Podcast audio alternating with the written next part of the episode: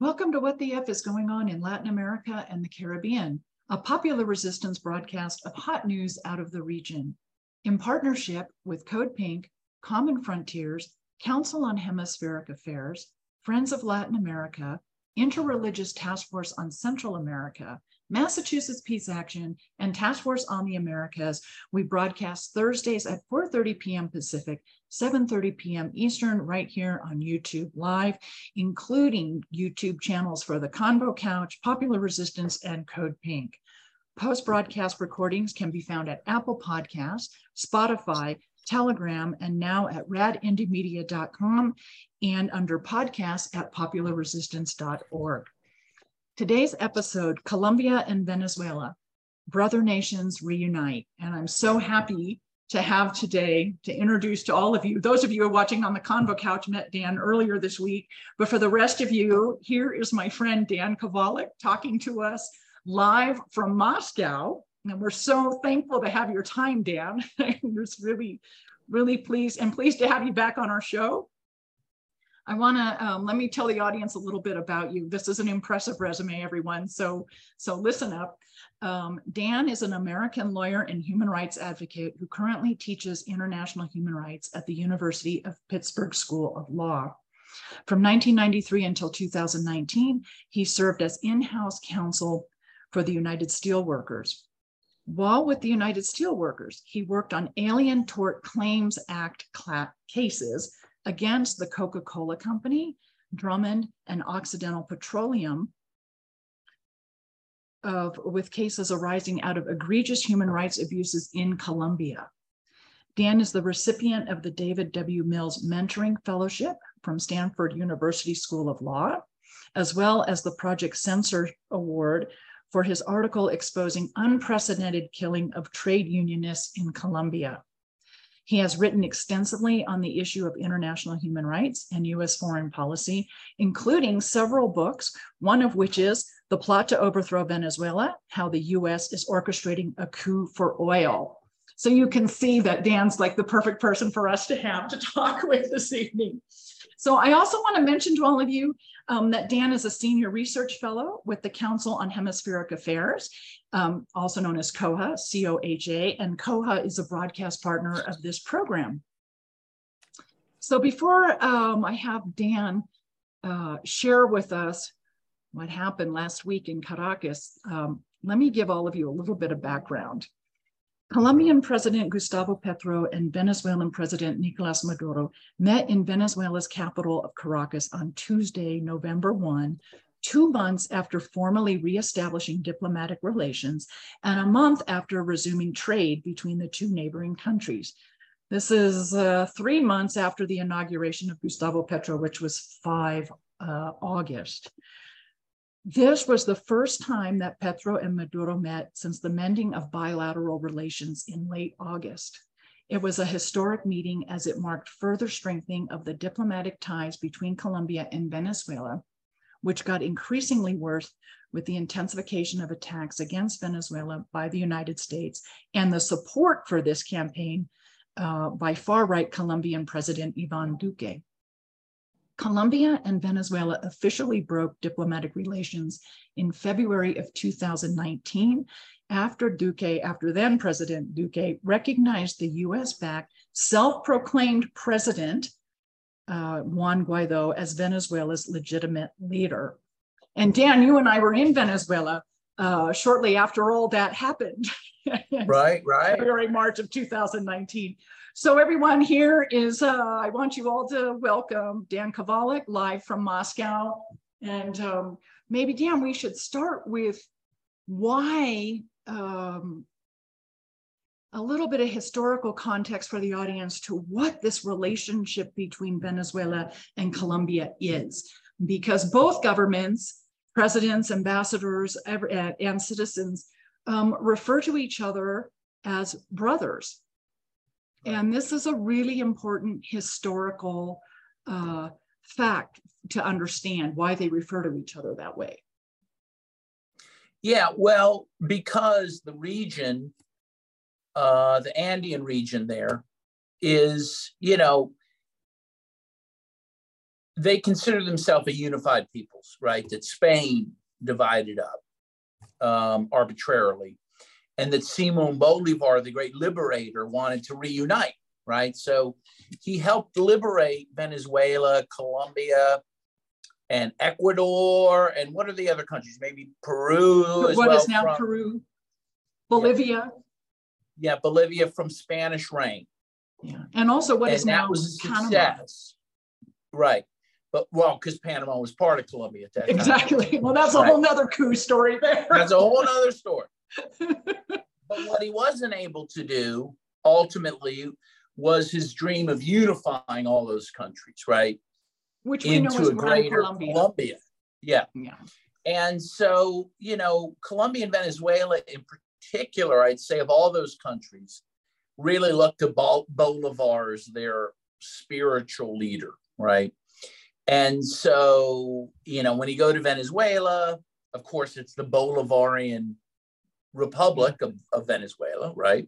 Yeah. And the bones of Bolivar are there. You can visit, you know, his remains there. But in Colombia, they also, you know, um, have a reverence for him. They have, uh, in fact, Gustavo Petro uh, was inaugurated in Plaza Bolivar mm-hmm. in Bogota. And as, as you know, I know you know this, um, and I was there. I was there. The I know. I forgot to tell the audience there that this. Yes, well, I was there and to the inauguration on five August. Paused the inauguration for about fifteen to twenty minutes, while the sword of Bolivar was gathered from the museum and taken to the inaugural stage, right? This was a huge political act, right? And, no, and he was denied, Petro was denied that by the outgoing president. Well, and the military opposed it, but he did it anyway. So yeah. it, it, was his first executive order. it really was. He says, by yeah, order literally. of the president, ordered the sword of Bolivar brought here. By the way, I should mention that when he was in the M19 guerrilla group, they had stolen the, the sword of Bolivar out of the museum, saying that it would be restored when Colombia was truly free. Uh, but they did give it back, you know, when they signed a peace deal with the government. So that was a little back, very interesting back. You know, that's so, a whole. I think that the, that whole Bolivar sword is a whole episode that we should do in and of itself. Just yeah, the whole history of that sword. Yeah. But really you understand that, that Bolivar is very important to those two countries. And again, his dream was to reunite this whole region as one nation, right? One country. And for years, it's been anything but united, particularly Colombia and Venezuela have been, you know, incredibly divided because under Chavez, you know, with his presidency beginning in 1999, I guess he was elected in 98, became yeah. president in 99. You know, he went a very independent path from the United States. Mm-hmm. And again, under the Constitution that he he uh, initiated the referendum in the Constitutional Assembly that gave birth to the new constitution, under that constitution that the people approved in Venezuela, it was renamed the Bolivarian Republic of Venezuela, right? Which is the Meanwhile, fifth republic. What's that? Venezuela. It's the fifth republic of Venezuela. Yeah. This constitution they're working with now. Meanwhile, next door in Colombia, it was being run, uh, well, really beginning in 2002, I guess, by thugs you know, by right wing thugs, beginning with Alvaro Uribe, who were one very much connected to the United States, but also to right wing death squads in Venezuela. And at that, you know, for, so from 2002 up until Petro's, you know, inauguration as president, Colombia really eschewed their Bolivarian roots, mm-hmm. right? That was not something they were striving for. They were striving to be like the 51st state of the United States. And they became a partner of NATO. They're the only mm-hmm. partner of NATO in Latin America or the Caribbean, right? So and that's and the then, key word. Caribbean and NATO is North Atlantic Treaty Organization. Exactly. I mean, pretty, yeah.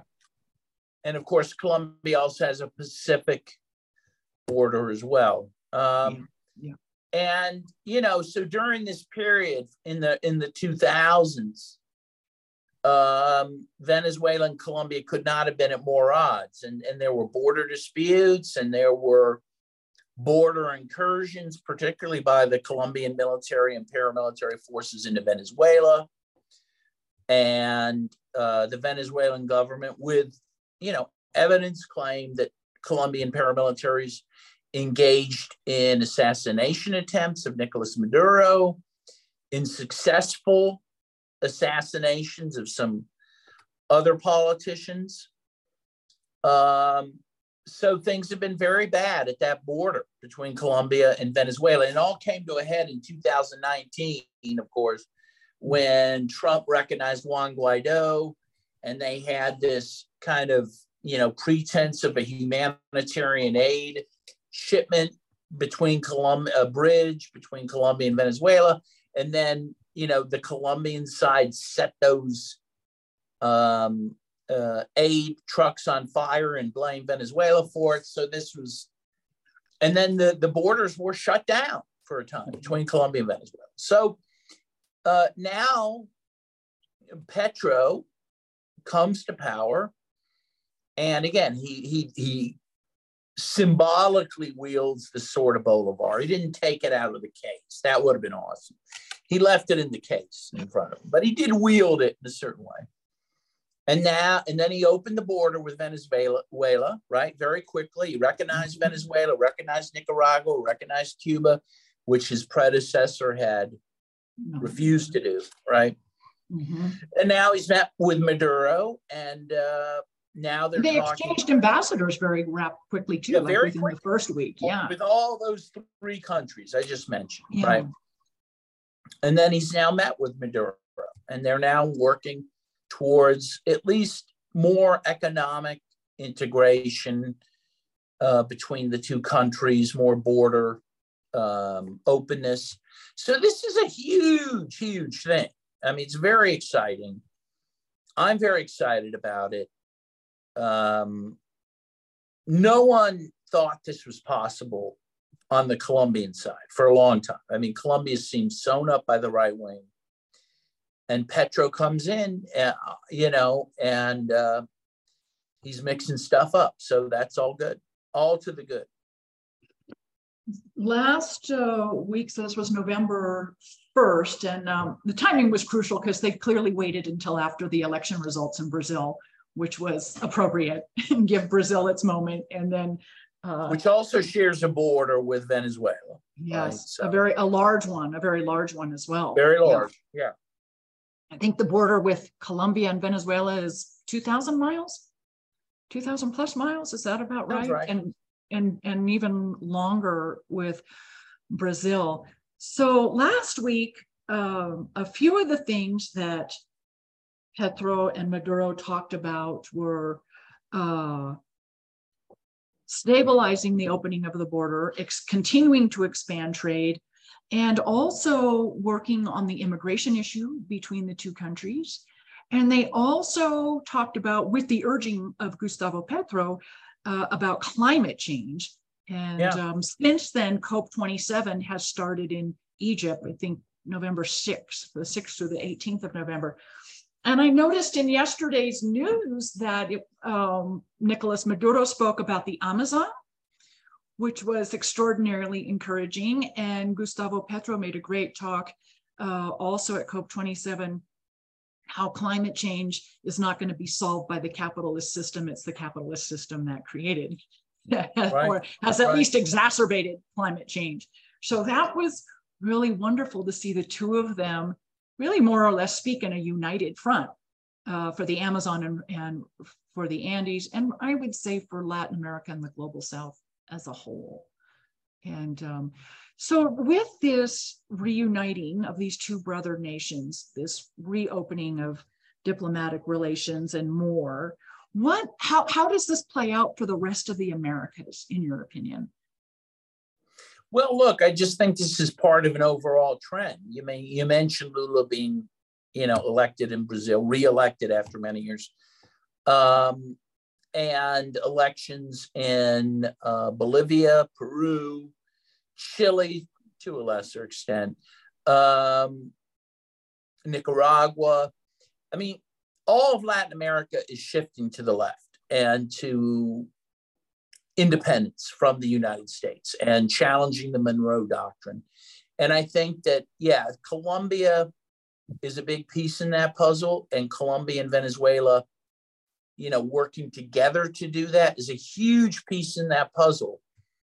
And again, it will be bol- uh, bolstered and it will be buoyed by the election of Lula in Brazil. So I think you will see Latin America more and more go its independent path.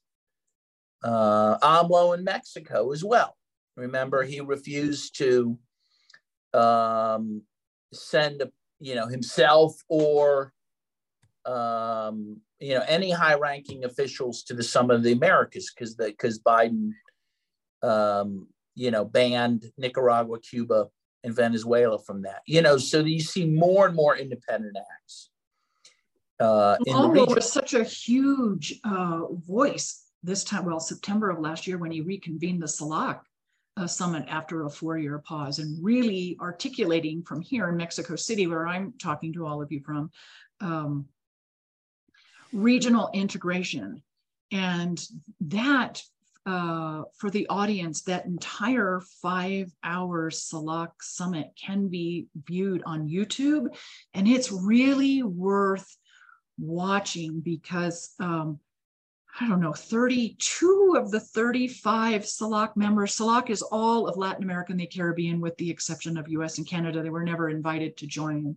This was a project of project vision of Hugo Chavez as well. and um, but that whole integration of the Americas was the prevalent, predominant theme of last year's CELAC summit.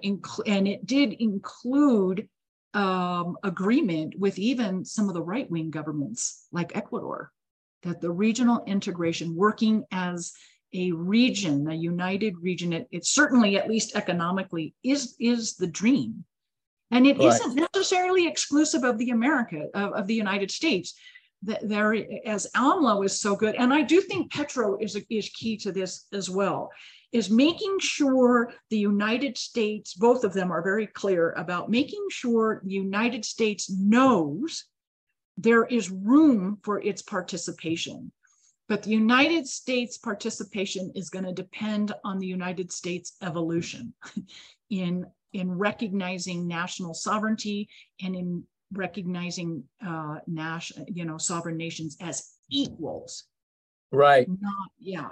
And I don't know that that evolution is possible in this moment at the states among young people. I think it clearly is among the current government of the states. I'm not sure that it is, but that's going to be key.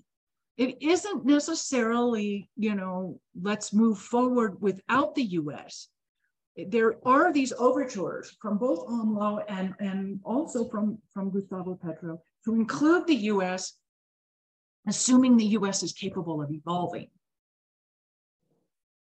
Well, yeah, yeah, no, of course, that's always been the case. I mean, um, people have to understand that when, if, when you look at some of these uh, Caribbean countries in particular, like Venezuela, like Cuba, like Nicaragua, you know, they have more in common with the US than they do with, say, Russia or China.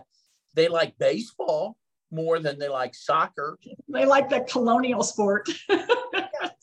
I mean, um, they just as, you know, uh, they would just as well want to be dealing with the US. They feel a certain simpatico with the United States and the American people, you know. But as you say, only if the US is willing to be one of many nations amongst equals and deal with them with respect. And that's what they've made very clear. You know, you mm-hmm. want to come to us with respect and we're, you know, we're equals, then we'll deal with you. Otherwise, you know, not. We're moving on without you. And they clearly yeah. are. The evolution is in place. It, it has been born and it is growing rapidly. And I agree with you. It's really, really exciting to see what's unfolding. Um, you mentioned the Caribbean and Cuba. Um, let's talk about uh, Cuba, uh, Cuba and Colombia's relationship, particularly regarding um, the peace accords and how uh, Petro has reached out to the Cubans to uh, reestablish those negotiations. What what's happening with that?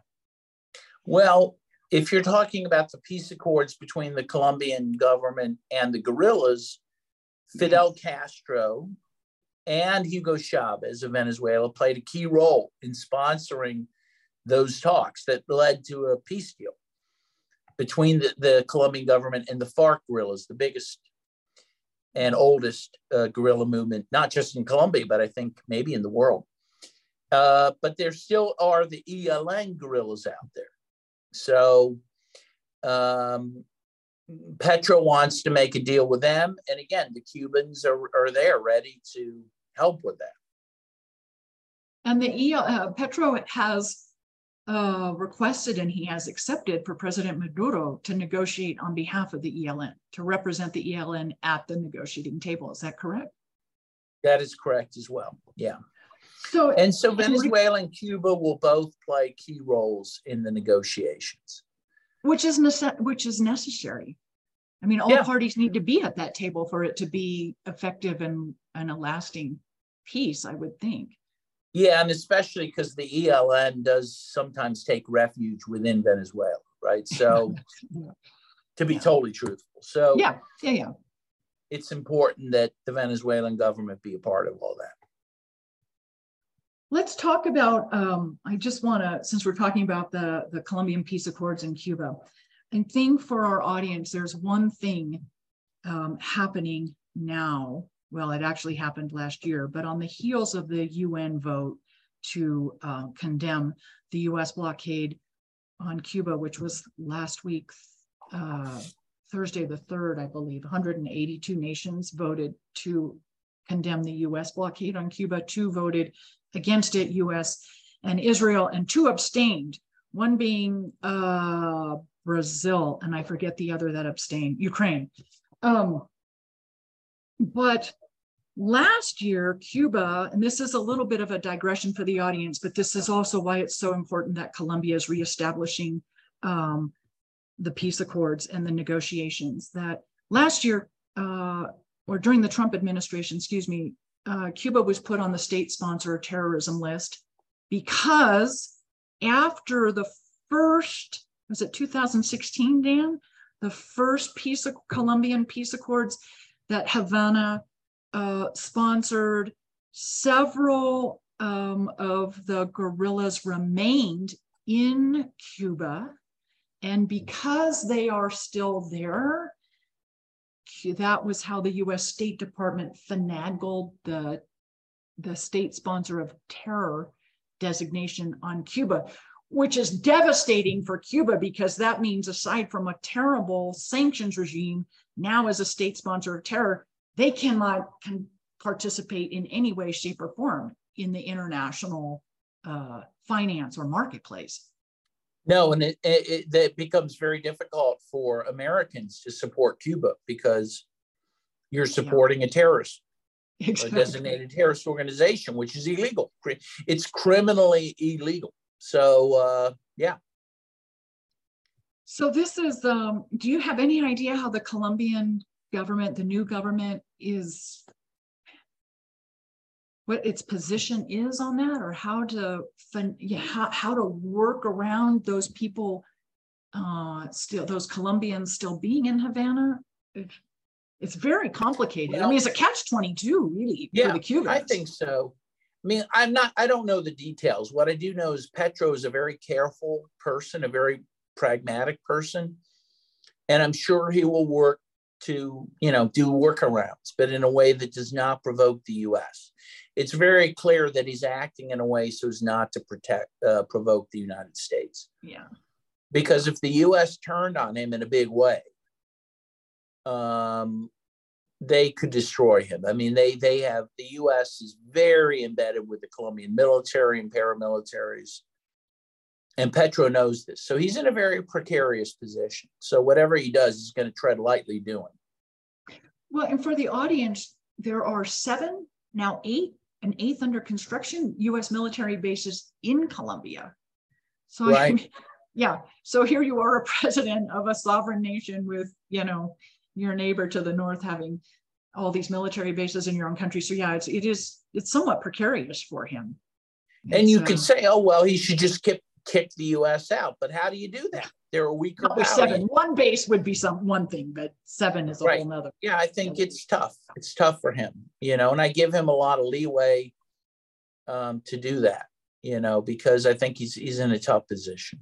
Right let's um can you just share before i let you go because i know it's very very late in moscow and i am so thankful you uh you made time to talk with us today can you share with the audience some of your work in colombia? Because you have such an impressive and fascinating resume and your human rights and labor rights uh you know work in colombia for for so many years is is significant. And um, is there hope now uh, with with the new government that a lot of the things that you've been working on, the, you know, the human rights abuses, the labor rights abuses, to the point? I mean, you've worked with people who have been under the threat of assassination. Yes. Is there hope now that this is going to change, or what do you? Yes, how do you is. see all that unfolding?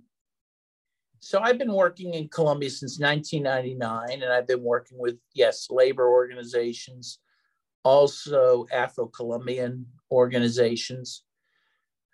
You know, and these are some of the most oppressed peoples in Colombia, in, uh, you know, uh, in addition to indigenous peoples who I've also worked with. Um, and I think that, yes, there is hope for all those folks, and there is hope for the violence against them to decline. At the same time, people have to understand, you know, Colombia has a military with a mind of its own. Um, Unlike the Venezuela asked, military that works for the people. exactly. That, you know, yeah. Like after the coup against Chavez in 2002, he thoroughly vetted and purged that military, right? And now they're all loyalists. That's true in Nicaragua. That's true in Cuba. It is not true in Colombia. In fact, I've compared or contrasted Petro with Salvador Allende you know, Salvador Allende, who was overthrown in a coup in 1973 by a, you know, a general, mm-hmm. General, General Pinochet, uh, with U.S. backing, he at least had a couple loyal generals, like Letelier, right, who was killed in mm-hmm. Washington in 1976. Exactly. Yeah. I don't know if Gustavo Petro has one loyal general. I mean, that he is now, you know, he is starting behind the eight ball. So I do think change is going to come to Colombia, but it's going to be slow and it's going to require Petro to navigate, um, you know, the military, the paramilitary death squads that work with the with the military, and the United States. They hold a lot of cards in Colombia, and um, so he's going to need all the solidarity he can get to do that. And that means for Americans, in terms of our solidarity, pressuring our own government to stop supporting para, you know, the paramilitary organizations in Colombia, really to stop funding the military, right, which is a reactionary force in Colombia. Right. And instead to do, you know, development funding and funding of other peaceful projects. So, um, but I do have some optimism. I do that uh, the change can come.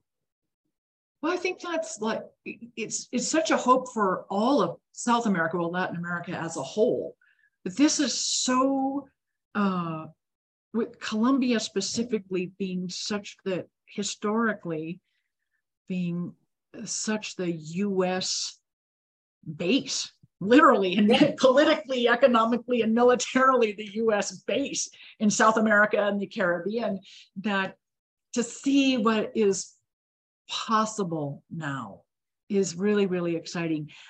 And the the reparation, the repairing of relations with Venezuela is is one part of that. but Yes. super, but so huge. Uh, symbolically, economically, politically, and hopefully for integration and peace for the region. It's just huge and it's very, very exciting. Very, very exciting. So, what else should we share with the audience before I let you go? I promised you 30 minutes and we're like on 42 minutes now. So, Okay. Well, I would just say people need to keep paying attention to Latin America, which is the point of your whole show. And I do think Latin America is the hope for the world. I've thought that for a long, long time. I still think it, and I, and of course now that that hope and faith has been, you know, just reaffirmed, you know, by recent mm-hmm. events. And I think in the case of Colombia, people need to be patient with Petro. He he really has a lot to confront. He's not always going to um, he may disappoint people at times because he's going to have to make compromises, but I do think his heart's in the right place. You know, I know Petro. I've known him. For I know, I know that's how you got invited to the inauguration. Yeah. So I Right, have faith. In, yeah, faith in Petro, and I think other people should too. So, but I, I do think there's a lot of hope in Latin America, and we need to keep keep hope alive, as Jesse Jackson used to say. we need So, to keep supporting that. Yeah. absolutely Keep That's our job. that. So. right. Okay, everyone, I just want, uh, I want you all to just give Dan a huge thank you for joining us from Moscow. It's like midnight there, I think, for you. So again, I'm so thankful for you joining us. And, you know, just on a personal note, you were like one of the first people that got me so focused on, on the Bolivarian Revolution early Wow, on. wow. Thank you you, were Terry. like- That's wow. You were plugged into that, you know, in the very early, early days of Chavismo. And you were a great, you know, inspiration for me to, to uh, get involved and explore all of that too. And it's been a, it's been a, yeah, it's been quite a ride. Wow, the last 20 years watching all of this unfold and now really leading to something very, very constructive for the Americans. Yeah. Absolutely. Yeah. So, okay, everyone, thank you for joining us. Thank you, um, Dan. I just want to remind all of you, you've been watching What the F is Going On in Latin America and the Caribbean. We are a weekly broadcast of Popular Resistance. You can watch us on YouTube live every Thursday, 7:30 p.m. Eastern, 4:30 p.m. Pacific on the Convo Couch YouTube channel, the Popular Resistance YouTube channel, and Code Pink YouTube Live as well. So we'll see you all next week. Thank you so much, everyone.